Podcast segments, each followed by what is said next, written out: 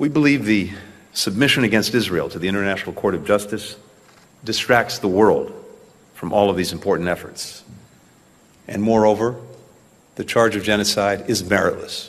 It's particularly galling given that those who are attacking Israel, Hamas, Hezbollah, the Houthis, as well as their supporter Iran, continue to openly call for the annihilation of Israel and the mass murder of Jews.